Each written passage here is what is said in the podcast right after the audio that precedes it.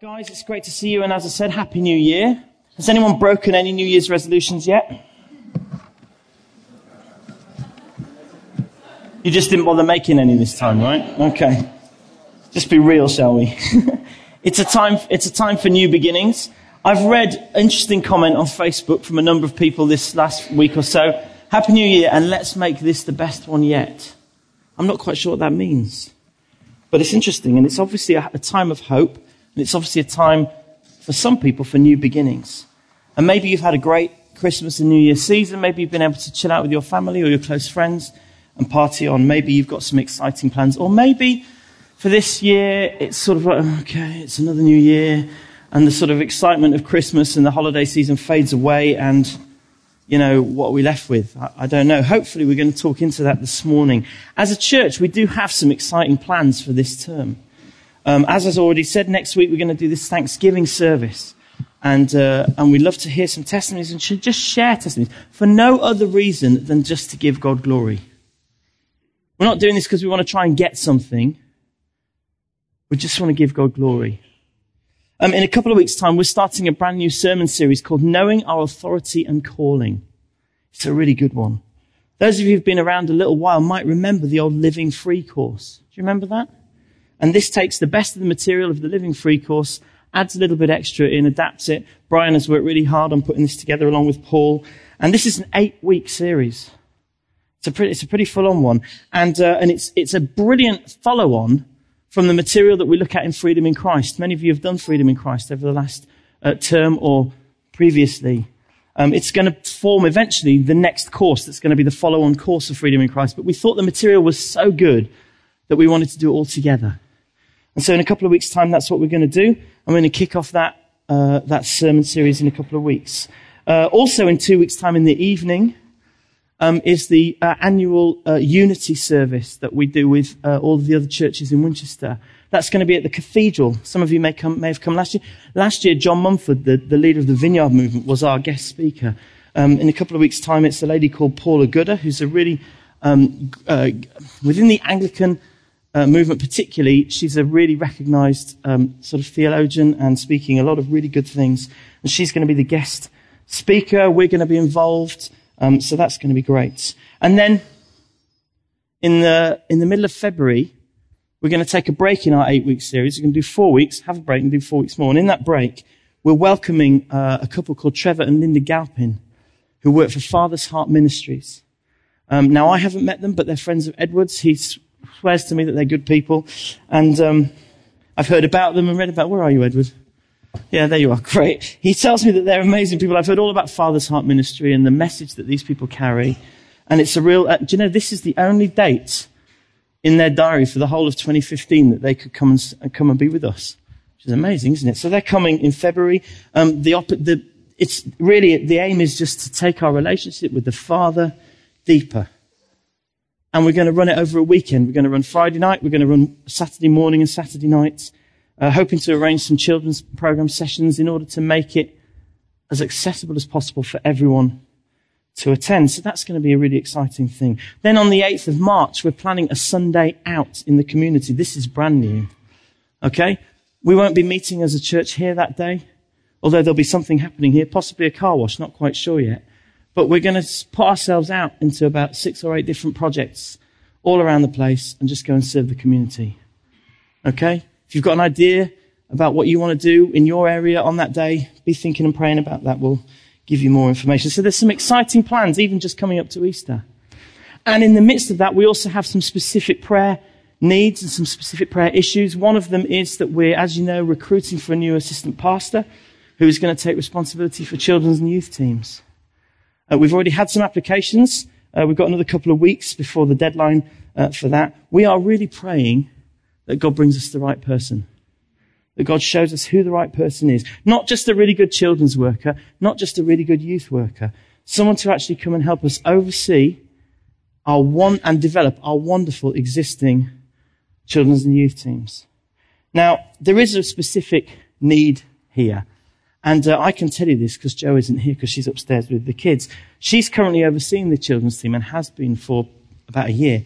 But primarily, she's called as a senior pastor, not as a children's pastor. And so that's quite a challenge. And doing that job doesn't really give her the time to do the job that I think God's really called her to.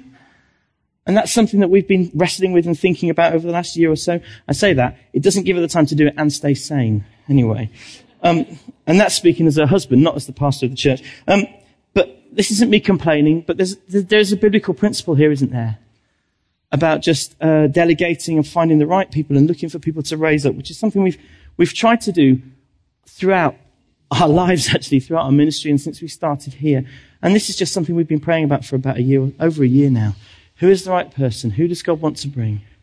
And so it's not that we lack vision or commitment for our young people. We've got plenty of vision for youth. Excitingly, um, Laura and myself and um, maybe one or two other people are going to start a Freedom in Christ course for the youth next Friday night, starting next Friday night. We've got loads of vision for our kids. You may have been here just before Christmas, a couple of weeks before Christmas, when Joe got a couple of the kids up and they shared about how they'd been out on the streets doing treasure hunting. Do you remember that? And, and to be honest, they were great and they spoke really well.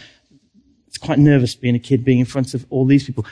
Okay? There are two things there, two exciting challenges for us to think about and pray about as a church. Be praying about who God's bringing, and also, are you part of the solution for that? So all of that's in the mix. And then last week, um, Joe and I were up in Birmingham seeing some friends, and we were praying with our really close and good friends, uh, a couple called Simon and Keeley. They've been here before. They're coming back here actually in March this year. And we were praying for each other. And um, as we were praying, Simon has this word for me, and he shares a Bible verse with me, a Bible passage with me. And as I, he said, I think God is saying this. And as soon as he shared it, I knew it was a word for us. For us and for this church. Um, and it comes from Genesis 28, and I'd love us to read it and explore it a bit this morning. So if you've got a Bible, um, why don't you turn to Genesis 28? We're going to read from verse 10. This is the story of Jacob, Jacob as a young man. And it's a story of an encounter that he has with God in the midst of his journey away from his homeland towards his uncle's land. I'll give you the background to the passage in a minute, but let's just read it together first. It's from 28, chapter, uh, chapter 28, verse 10, and I'm going to read through to verse 16, uh, 17. Jacob, it says, Jacob left Beersheba and set out for Haran. And when he reached a certain place, he stopped for the night because the sun had set. Taking one of the stones there, he put it under his head and lay down to sleep. He had a dream in which he saw a stairway resting on the earth with its top reaching to heaven, and the angels of God were descend- ascending and descending on it. And there above it stood the Lord and he said, I am the Lord, the God of your father Abraham and the God of Isaac. I will give you and your descendants the land on which you are lying. Your descendants will be like the dust of the earth, and you will spread out to the west and to the east, to the north and to the south. All the peoples on the earth will be blessed through you and your offspring.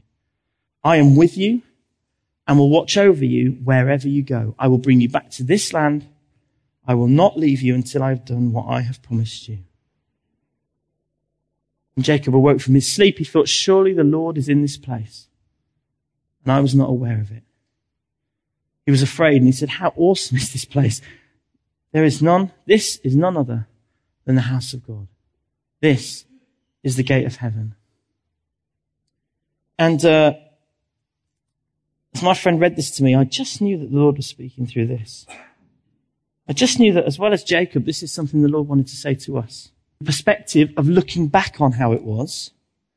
But it's never easy when you're right in the middle of it.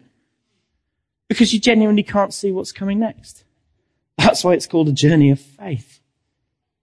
But this incident does show, this passage does show that God was with him. And despite all of the hassle that Jacob's running away from, God has his hand on Jacob's life. And he has a plan for him. Do we know that God is on our case? Do we know that He has a plan for us, despite what our circumstances seem to be saying? Do we know that? Do we really know that? I mean, God isn't a control freak and He has given us free will. He can't control people's choices, but He can, I firmly believe, turn any situation around. Jeremiah 32 says, in verse 17, Sovereign Lord, You've made the heavens and the earth by your great power and your outstretched arm, and nothing is too hard for you. Paul in Romans 8:28. We know that in all things God works for the good of those who love him, who've been called according to his purpose. God has a plan. God has a plan for Jacob, and he has a plan for each of us. And how does that work? Well, I believe the first thing that happens is it starts with an encounter with God. And that's what's happening here. Jacob is encountering God's presence. In his case, it's a dream. I'm not sure how well I'd sleep with my head on a rock, to be honest. But maybe they, I don't know, maybe they didn't do pillows back in those days. Anyway, this is the way that God is speaking to Jacob is in a dream. Now you know that there are a whole host of ways that God can speak to us. A dream is just one of them.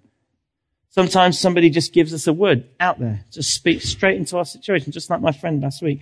Sometimes it's in quietness. Perhaps it's through the words of a song. Perhaps it's when someone steps up to pray for us. But anyway, in this circumstance, God spoke to Jacob through a dream. This is verse 10. It says, or verse 11, he reached this place, he stopped for the night because the sun had set. He puts his head down and goes to sleep and he has a dream. And in the dream, Jacob sees this amazing picture. And it says a ladder, but it can also be translated as a stairway. A stairway resting on the earth with its top going up to heaven. I mean, it sounds like something out of a pantomime, doesn't it? And the angels of God are descending and ascending on it. What, an, what a fantastic picture. I'm very sorry, I didn't have time to Google it this morning, but you know, you can look on the internet. There'll be, many people have sort of tried to draw this and sort of create a picture that looks like this. This is a picture for me of an encounter between earth and heaven. This stairway is like a bridge between us and God. And it shows that just like back in the Garden of Eden, God is still committed to making the earth a place where he wants to dwell. Just like right back at the beginning. God wants to dwell with his people on the earth. That's what he does. Later on, he instructs his people to first build a tabernacle and then a tent. Sorry, a tabernacle is a tent and then a temple where God's presence can specifically dwell on earth and be with his people. God's heart is to be with his people. His heart is for his presence to be here. And this is a really good way of God getting Jacob's attention, isn't it? It's a very vivid picture. I want this to be a place where my presence dwells. And I wonder how we best make space for God's presence to dwell with us. I wonder how that works for each of us. How, how do we make space to really hear his voice? I mean, never mind what he actually says. This, let's just start here, the encounter part. Are we encountering God for ourselves? Are we looking that, for that to happen? If God wanted to attract our attention and speak to us, how hard would he have to work? What does he have to get through? Is it our diary? Is it our family? Is it our work? I don't know about you, but I have been, as I always do when it comes to a holiday season, reflecting on my life, what's working well and what's not working so well. And I've come to the conclusion that Facebook isn't helping me very much. It's not helping me very much because it's, gonna, it's, it, it's becoming quite a huge distraction. Now, I'm not down on Facebook. It's just like everything. It's got its good bits and its bad bits. There are some real positives about it. But for me, I found over the Christmas holidays, um, you know, when I'm tired and I can't really bother, bother to think about doing something positive, it's a very easy escape. Now, maybe you have a different escape. That's what it is for me. Such to the point where I decided, can I manage without this? I don't know I think I'm going to give it a try. I'm going to give it a month or two and see, see what happens. I'm not, you hear me right, don't you? I'm not down on that. I'm just down on anything that's stopping me connecting with God. What is it for you? What would God have to do to attract your attention in order to speak to you? Would it be easy because you're just always there in his presence? Or would it be more difficult? Now, this isn't meant to be a, you know, this isn't meant to be a whipping thing. This isn't meant to be a discipline thing, but just the question. How would God be able to attract my attention if He wanted to speak to me and encounter? How could I encounter His presence? Somebody told me, actually, I knew about it already, but a couple of people have mentioned to me the, uh, the Bible in one year app. If you've got a phone that you use, it's a really good way. It's a Nicky Gumbel thing. He's the guy who leads the Alpha course and Holy Trinity Brompton. I made a start. I'm only half a day behind, so I'm getting good. I'm not doing so badly. I'm, I'm, I'm up for it this year. I didn't, I heard about it too late last year, and for some reason I couldn't start. anyway, I'm there today. If anybody wants to do the Bible in a year with me, I'm up for being um, accountable for that. I'm going to do it this year. Never done it before. Tried once or twice, failed. But anyway, it's not about legalism. But what are we doing to make sure that we're encountering God's presence? What are we doing to make sure that we're making space? In Jacob's case, he lay his head down to sleep and God's, God's, God's there speaking in his dreams.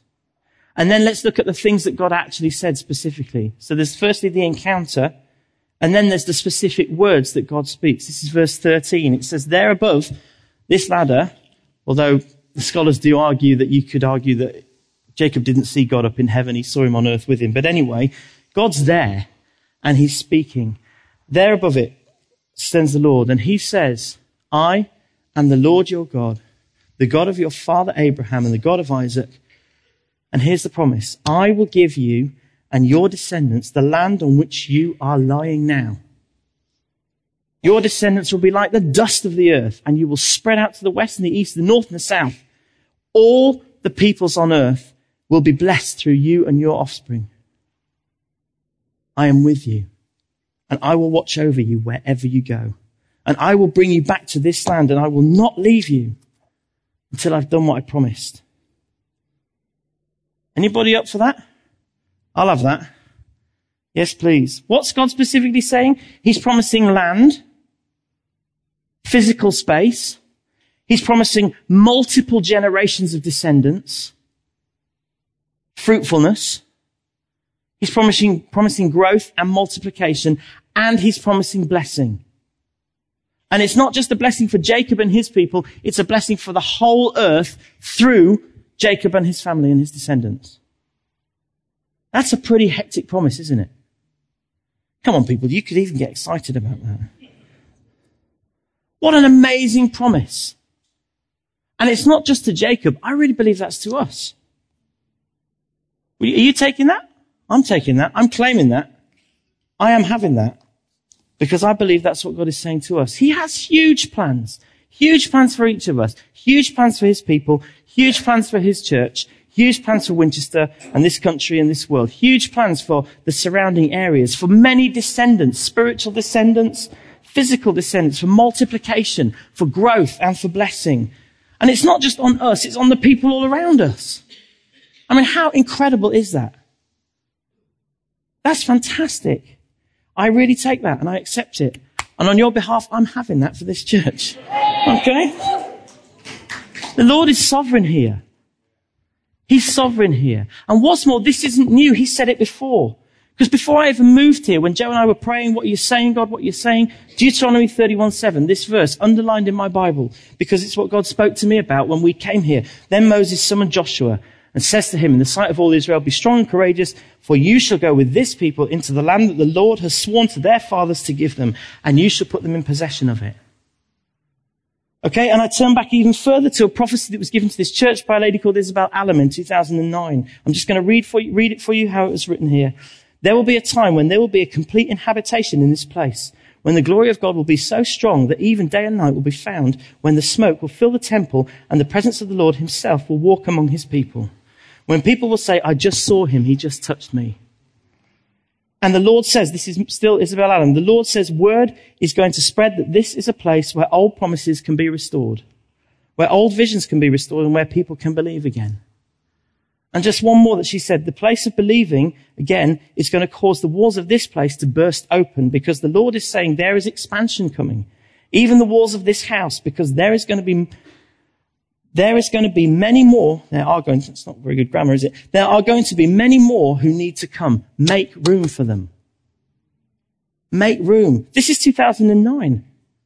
So if the Lord is speaking this word to us today, which I really believe he is, it's just a reminder that he hasn't changed his mind from what he spoke about before.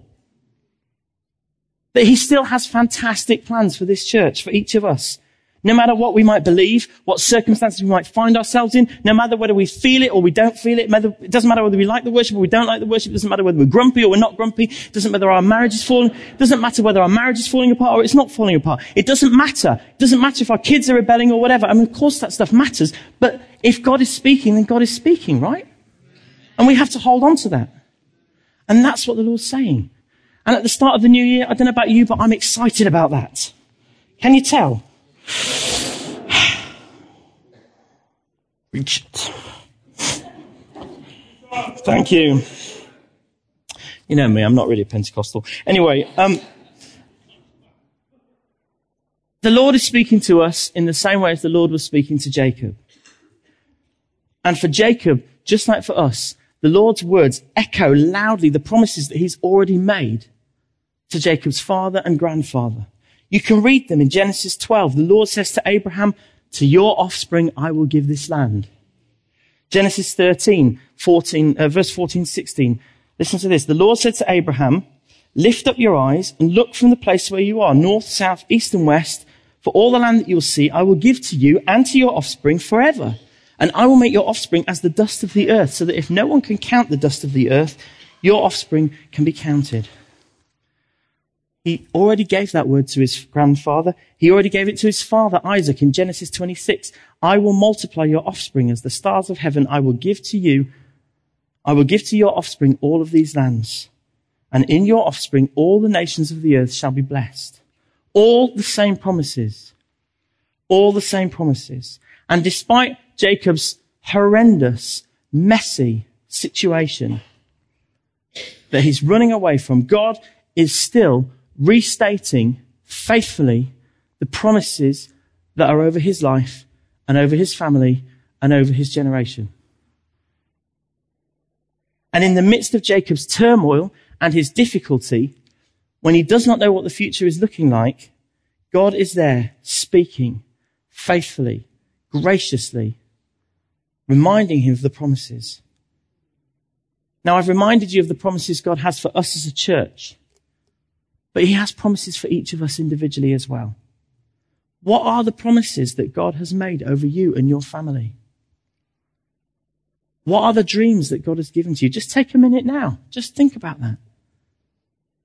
What dreams has he spoken over? What words has he spoken over your life that, have, that you haven't yet seen fulfilled? What has God said?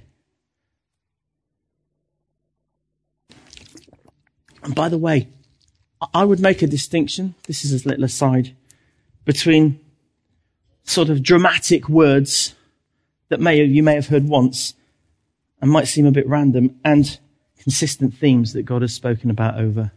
Sometimes God really does speak dramatically. And that's great and that's wonderful. But usually it lines up with what he's talking about in the Bible and what he's already saying. The things that God has spoken to you over months and years. What are the words and what circumstances are we going through right now where we need to hear again the promises of God? Through the Bible, through our journal, through the encouragement of the community of believers around us. God is speaking. He spoke to Jacob. He's speaking to us. And the third thing that Jacob does is he makes a response. So the first thing is the encounter. The second thing is the promises. And the third is the response. And if you read from verse 16, you can read about what Jacob's response was. It says this, Jacob awoke from his sleep and he thought, surely the Lord is in this place. surely an understatement, if ever I've heard one. and I was not aware of it. He was afraid and said, how awesome, he was afraid, this is a bit more like it. He was afraid and said, how awesome is this place? How awesome is this place? There is none other than the house of God. This is none other than the house of God. This is the gate of heaven. Now that language, the house of God, that's a Hebrew thing. The gate of heaven, that's more of an Eastern religion thing. That's where that phrase comes from. But it's interesting that he uses it. This is the gate of heaven. This is where I'm Connecting with God. And early the next morning, Jacob took a stone that he'd placed under his head and he set it up as a pillar. What kind of a stone was that? And he, and he poured oil on top of it. And he called the place Bethel, though the city actually used to be called Luz. And then Jacob made a vow, verse 20.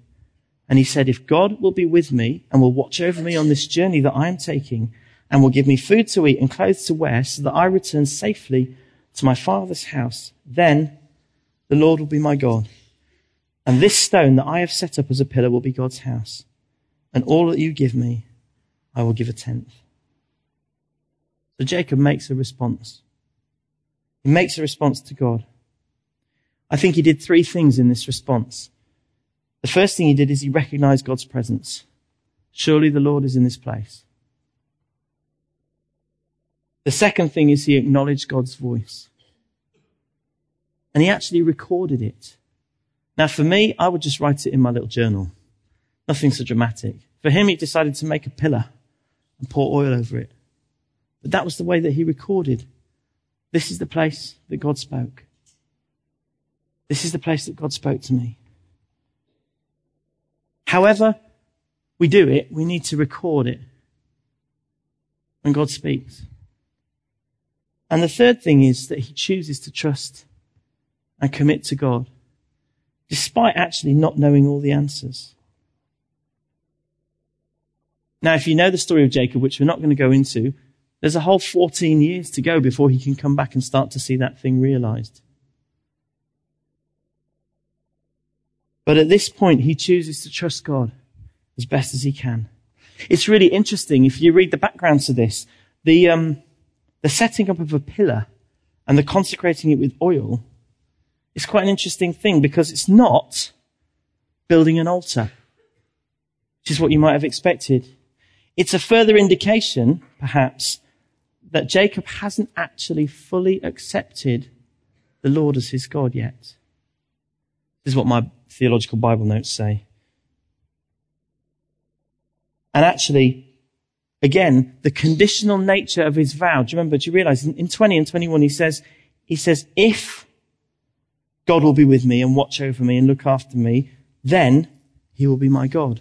So Jacob actually puts a condition on his, on his response. Which is interesting, isn't it? And God accepts that anyway, it seems. And actually later on, Jacob has another encounter with an angel 14 years later where God fully reveals himself again. And at that point, Jacob makes this further declaration and builds an altar and says, this is the house of God. So even though Jacob, in Jacob's mind, he was making a conditional response. Well, okay, if you're there, God, if you look after me and if you do this for me, now I'm not, I'm not, I'm not suggesting that that's what we should do, but I think it's interesting that God honors him that anyway. And clearly this is a staging post on Jacob's journey. It's not the done deal yet. It's not the done deal, but it is a staging post. And as best as he can, he acknowledges God's presence, he acknowledges God's word, and he pushes into what God's got for him next. As best as he can. There's an encounter. There's a promise and there's a response. And I don't know about you, but at the start of the new year, for me, New Year's always feel like a bit of a staging post. It's an opportunity to stop and reflect. At some point in the next week, I will look back over my journal for the whole of last year and maybe the year before. I'll just spend 20 minutes reading through it and talking to God about it and seeing what He's saying. It's a staging post. And I don't know where you're at. And I don't know what God is saying to you, but I would encourage all of us that here's an opportunity to push back into God's presence. And if you don't feel like you're up to much, that's not true. I found this, funnily enough, on Facebook. Somebody had posted it. Let me read it to you. Noah was a drunk.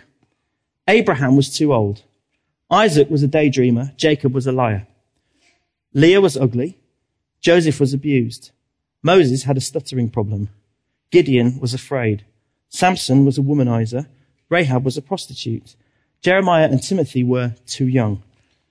David had an affair and was a murderer. Elijah was suicidal. Isaiah preached naked. Jonah ran from God.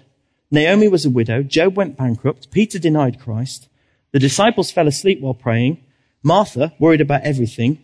The Samaritan woman was divorced more than once. Zacchaeus was too small. Paul was too religious. Timothy had an ulcer and Lazarus was dead. Now, now no more excuses. It says here.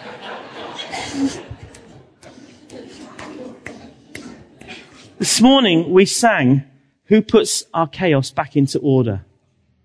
Who makes the orphan a son and daughter? We also sang, No power of hell or scheme of man can ever pluck me from his hand.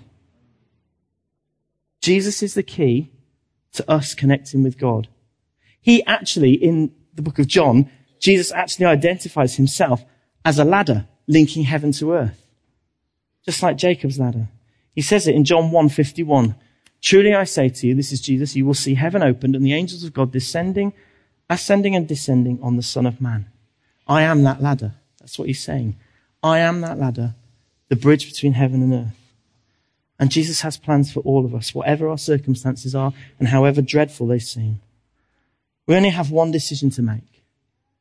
The decision is to choose to follow him that's not an easy decision. It might be the costliest, hardest thing we've ever had to choose. But whatever it means, whatever the cost, that's the decision. Are we following Jesus in 2015 or aren't we?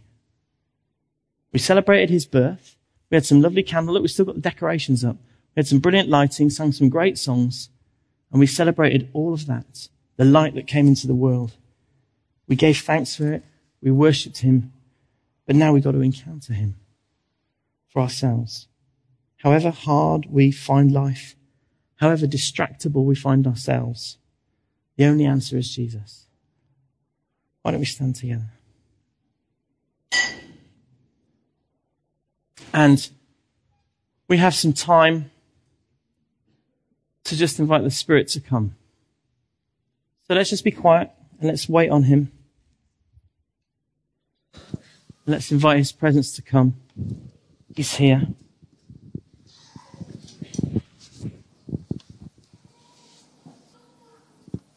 We welcome you. Holy Spirit, we welcome you. Thank you for your presence with us. Praise you. And we acknowledge your love and your presence with us today, your faithfulness to us. We acknowledge your words and your promises to us. And we acknowledge our need of you. And now, Holy Spirit, come. Fall on us, we pray. We love your presence, Lord. We love your presence. Come, Father, we pray. And there's no rush, there's no hurry. We've got 10 minutes before we have to pick up any children. Plenty of time for the Lord to minister to us and for us to respond to Him. Ever since I came here this morning, I had a, a, phrase going through my mind, which was strength for today and hope for tomorrow. And uh, I really felt it linked into what Nigel was sharing and just to really encourage you wherever you may be, just that there's strength, God's strength for today and hope for tomorrow. And as Nigel was speaking, the phrase that really struck me in my mind was Jacob saying, surely God is in this place. And I really felt like God wanted to encourage people that whatever place, situation you may be in, God is saying, I am there. Mm. I am there with you. Mm. And to encourage you in, in that. Mm. So if that really speaks to you, just kind of really just press into that. Just acknowledge that, that presence and that kind of invitation to take hold of that strength and take hold of that hope. I don't normally do this, but when I was preparing this song, it just kept coming into my mind. I felt like it says what I feel like we might want to say to God. So, it's an old one, you might not know it, doesn't matter.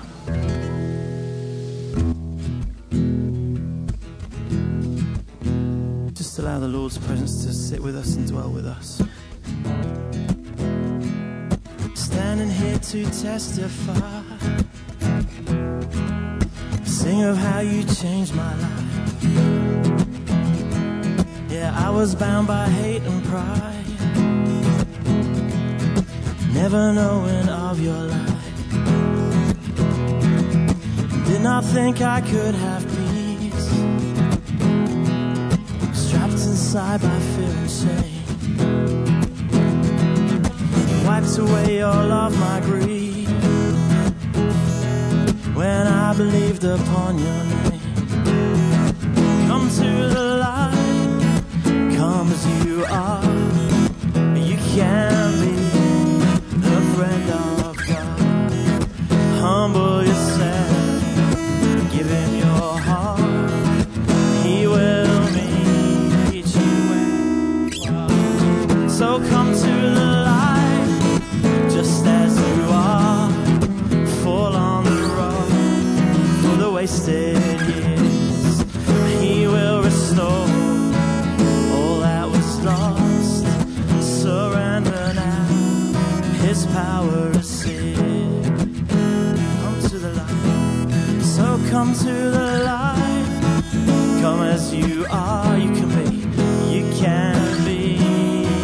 friend of God.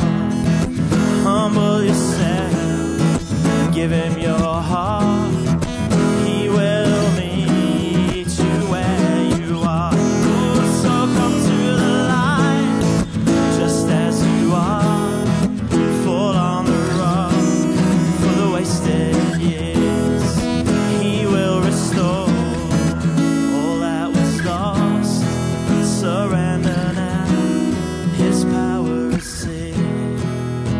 So, going to give us a chance to respond. And if you want to receive prayer today, if this is resonating with you, Ellie had a word that um, just. There are some people who definitely feel today that they've been blown off course. And if that's how you're feeling and the Lord is just putting his hand on that for you, don't, don't feel judged or condemned. Don't feel disciplined, but just feel loved and accepted and make a, a decision to put yourself back in the center of things, to come back to the light, come back to Jesus. It may be that today you need to make a specific prayer of commitment. And again, if that's you, we'd love to pray with you today. Any of the words that Paul spoke apply to you. You have a need. Why don't you come now? Why don't you step out? There's plenty of space here and we have plenty of time. And if you'd like to respond.